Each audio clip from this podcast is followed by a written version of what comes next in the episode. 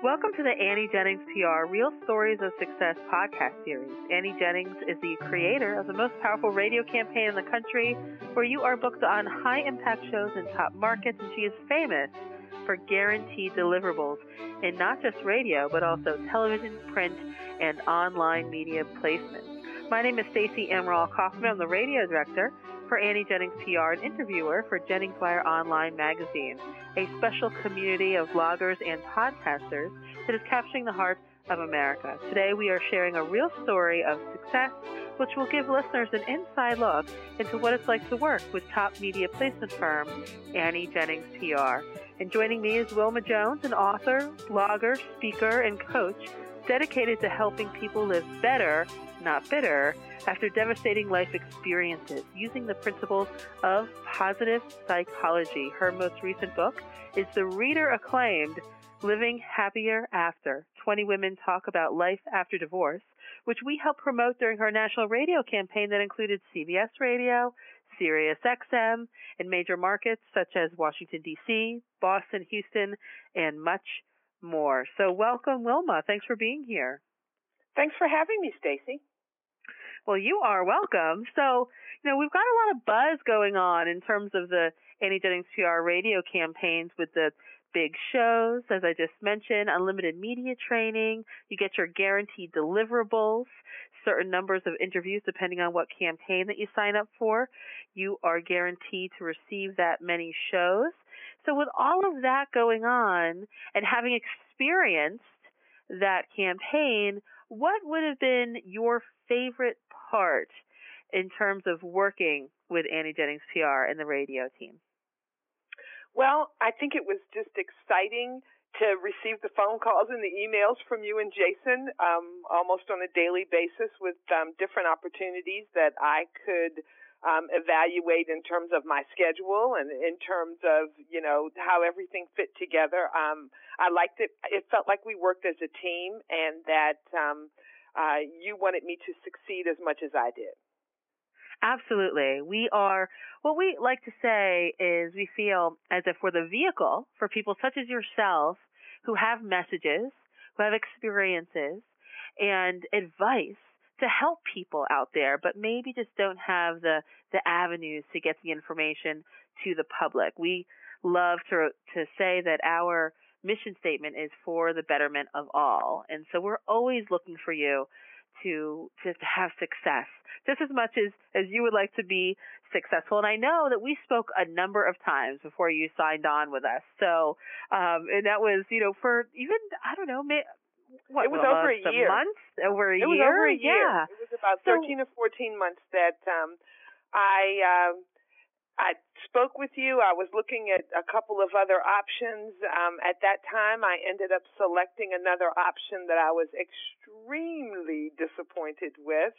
And mm. um, it kind of knocked me on my butt for a minute in terms of PR.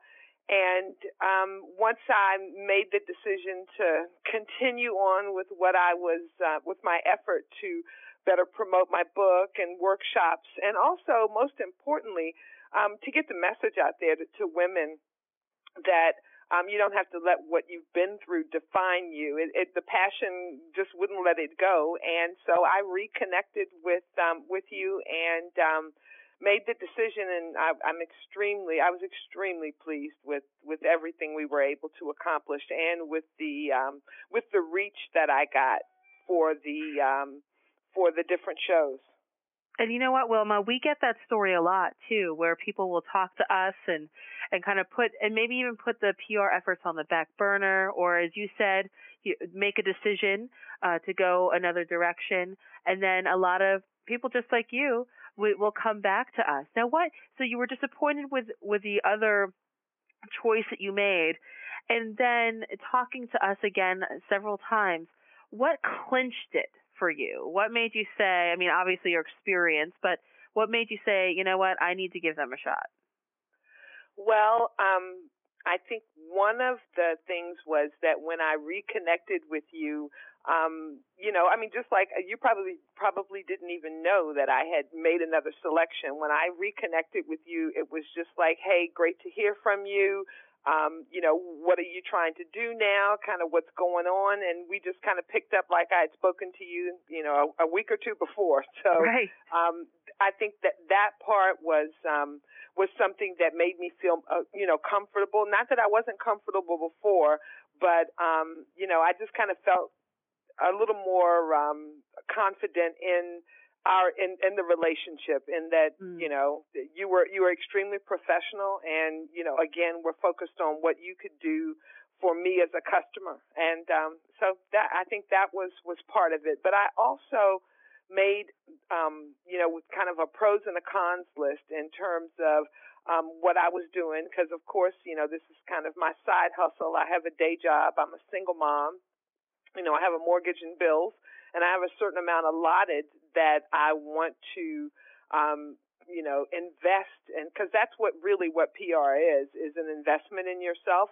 And I felt that the or in your passion or your business, and I, I just felt that um, the guarantee made me feel confident that you know you guys were going to work hard because you know you, you have a business as well and you have a reputation to keep. So um it turned out to be a, a really good fit um, for my message and um, and for how things you know turned out, as well as the relationships that I've been able to establish um, as a result of the um, of the interviews with the producers, with the the um, the talent, and with uh, people whom I met as a result of going to the station or that kind of thing. So it was a it was a really good experience.